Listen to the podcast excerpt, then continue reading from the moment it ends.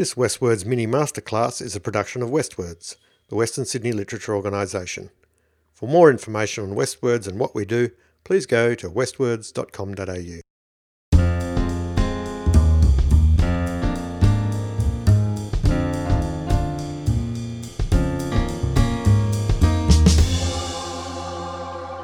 Welcome to the Westwards mini masterclass for today, Friday, the 22nd of July 2022. I am talking today with Dave Griffiths. Dave is the proprietor and uh, mastermind behind On the Soul Side Cafe, which is in the old, uh, in the front bar of the Gearin Hotel in Katoomba.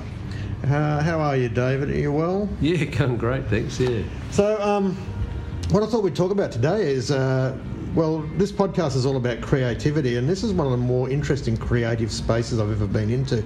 I only came in here today because I know you from open mic nights. With I know that you're a pretty creative dude when it comes to your music because you refuse to learn words before you get on the stage. You just like someone to play a track behind you, and then you just make some make some stuff up on the spot, and it usually works, doesn't it? Yeah, no, six times out of ten. Six, times, six out of ten. um, and so I wasn't terribly surprised to come in here today. It's the first time I've come into your groovy little cafe here. And it's it's an interesting space, um, and so I thought it'd be interesting to talk to you just for a little bit about um, about the stories that a are in this place, and b the stories that you hope will come out of this place in the future because you've got a real vision for this this particular venue as a as a creative space, haven't you? Can you not talk yeah. about that for a minute? Yeah, I think people people do stuff. Like people create stuff, and it might be music or Lego, you know, Vespers or, or whatever it is. But people do stuff, and um, and um, you know, some people that becomes what they do for their living. Um, but I reckon most people, it's not. It's just something they love to. Create. They have to do something. Maybe it's sort of you know something to keep their head stable, or Hmm. you know, "Oh, I can't not do. I have to be creating in some way all the time, and um, and so I sort of just thought that this would be a good place where people would create and get together with other people that create and see what they can make. Um, so I just figure if I just keep buying musical instruments and hang them on the wall and keep tuning them, then And encourage people to take them down and play them. And yeah, yeah, Because there's nothing sadder than seeing a nice instrument on the wall that no one's allowed to touch, is there? What's, what's the point? It's like a like a bottle of wine in a cellar that no one drinks. yeah, yeah, yeah. People come in and go, oh, oh, I can see it's. I like the theme you've got. And I'm like, What's the theme? like, I don't know, I don't know. But they, but that's you know like like they think, oh, it's like a, it's one of those places where they have motorbikes and guitars on the wall. Hmm. It, but it's not. But it's, not like, one of those places. It is one of those places. yeah, but it's like the guitars are there to be played. Yeah, yeah. The motorbikes It's are there like to be ridden. not like um, Hard Rock Cafe where they're all behind glass cabinets. right? yeah, yeah, Um, so you know, we talk about as creators, we talk about things being, say, a, a work in progress. It, I get the feeling, even though this is a work in progress, it feels like it's always going to be a work in progress. Is that a fair fair assessment? Yeah, hundred percent. Yeah, I think it'll. They'll, uh, you know, I love a crazy plan, and I, and most of the people that hang around here tend to love a crazy plan as well. And and I think the space will adapt to what people want to create.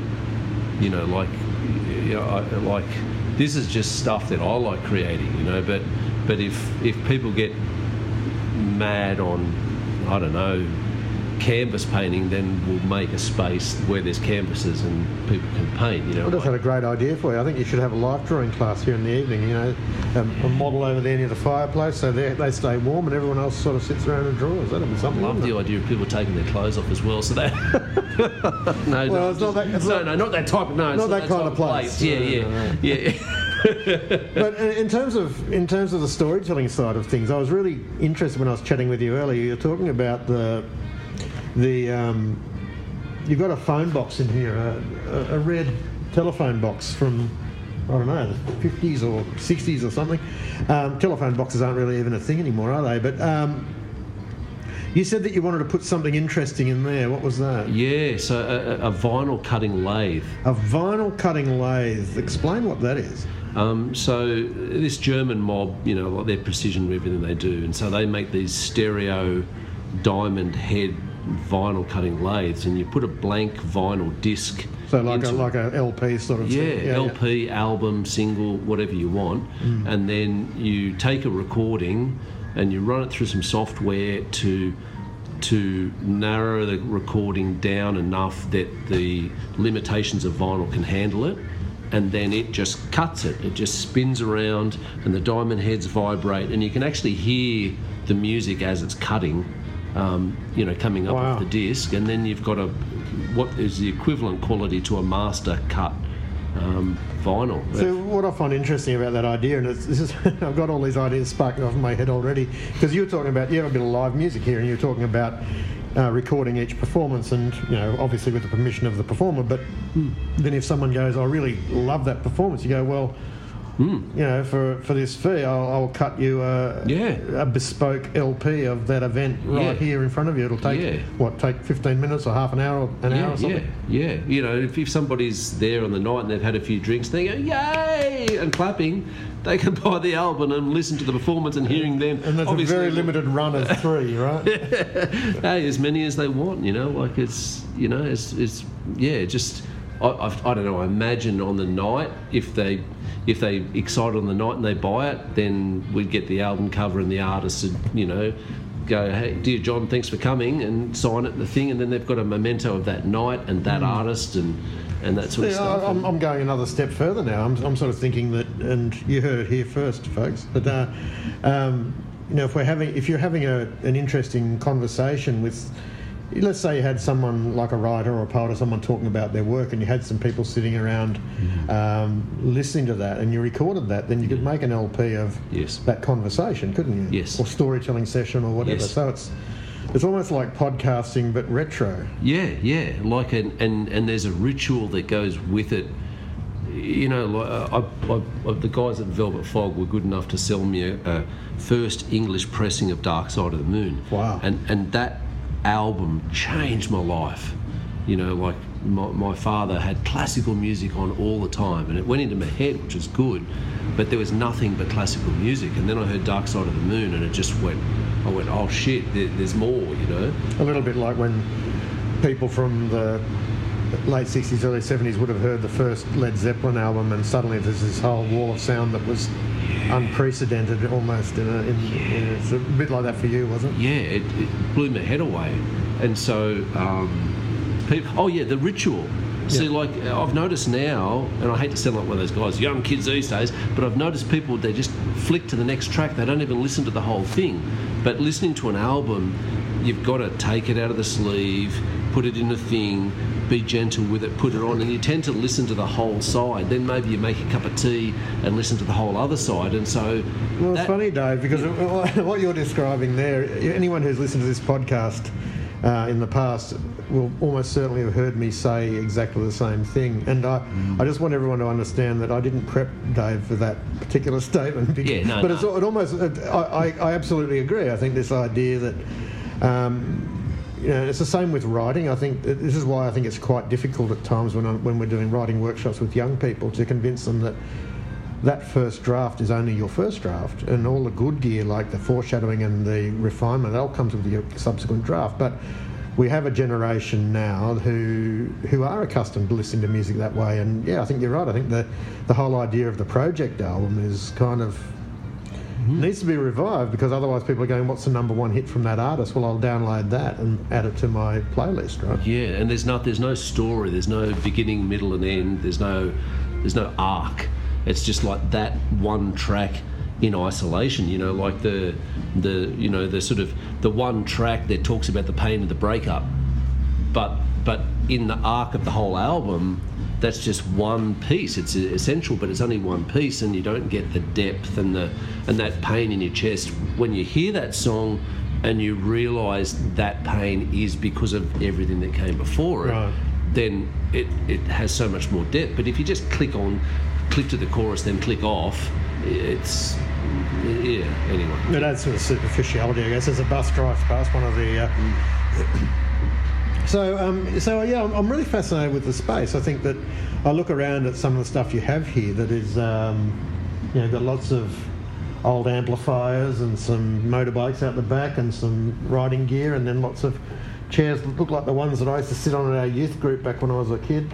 Uh, some old coffee machines and so. Oh, and some uh, some radio control um, planes hanging from the ceiling. What what do you what sort of conversations do you hope people have in a place like this? Yeah. I mean, I know that you kind of just, as a as a proprietor of a cafe, you go where people talk about what they talk about, but hmm. you're just over the way in the behind the bar over there, and you can. It's a fairly small place, so you can probably hear what everyone's saying. Hmm. What do you really want to hear people talking about? Hmm. I think we're in a time now where where you know the politics of the moment or the or what's going on at the moment there seems to be this self-reverence for it that that's how it's always or that's this has should have precedent over anything that's come before hmm. and and you know, humans have been around for a long time. There's been this massive evolutionary sort of process, and and and how we're thinking now is not always the way we thought.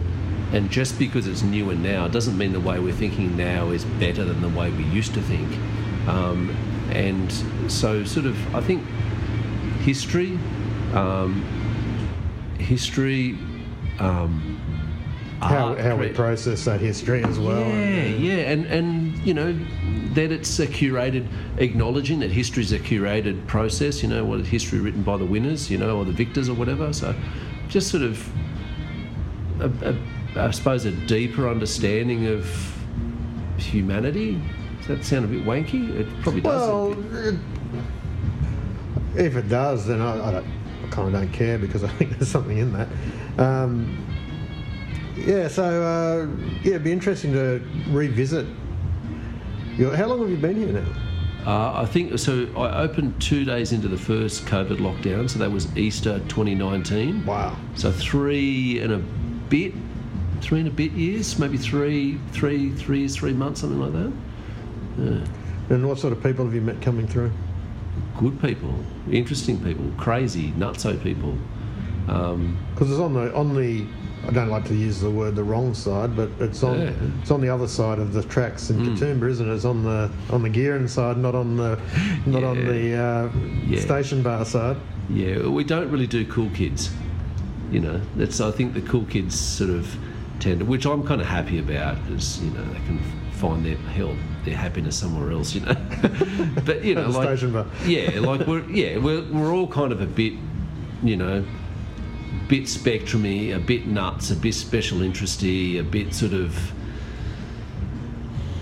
awkward, a bit Bit retro- bit creative, retro. bit retro. Yeah, you know, like you know, sometimes I look around and I go, shit, I'm the youngest dude in the world in, in the room by 30 years. You know, like the, you know, I'll have you know 20 people in the room and none of them be under 70.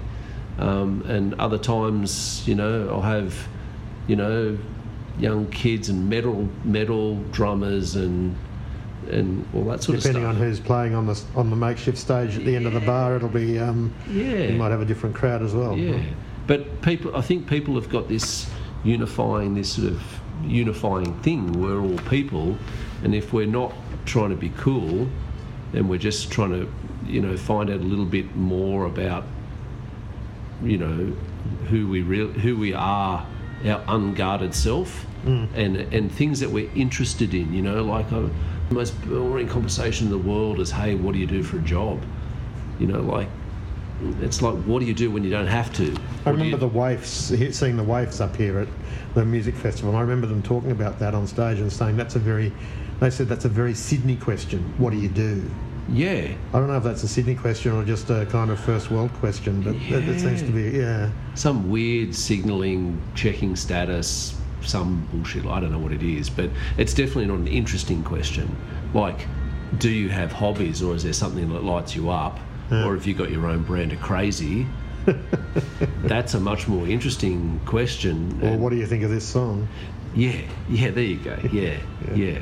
That's that's a heaps more interesting question, you know. And Yeah. Well, I'll, just have to. I'll just scratch out the question. I was, about, I was about to ask you what you used to do before you used to that. Put little- put a line, put a line through that one. Yeah, yeah. Look, Dave, thank you so much for talking to us for the Westwards podcast. We're, as as you, as I explained, we're very we're fascinated in the story in all its forms, and sometimes that's filmmaking, sometimes that's art, sometimes it's writing, sometimes it's poetry or songwriting, and sometimes it's how you create a space and the people that come to that space. So, thank you so much for talking to us in the uh, on the Soul Side Cafe in the old Gearin Hotel, or sorry, Hotel Gearin yeah, in, yeah, yeah, right? yeah. in Katoomba. Thanks for talking to us, mate. Appreciate it. We appreciate it. Thank you.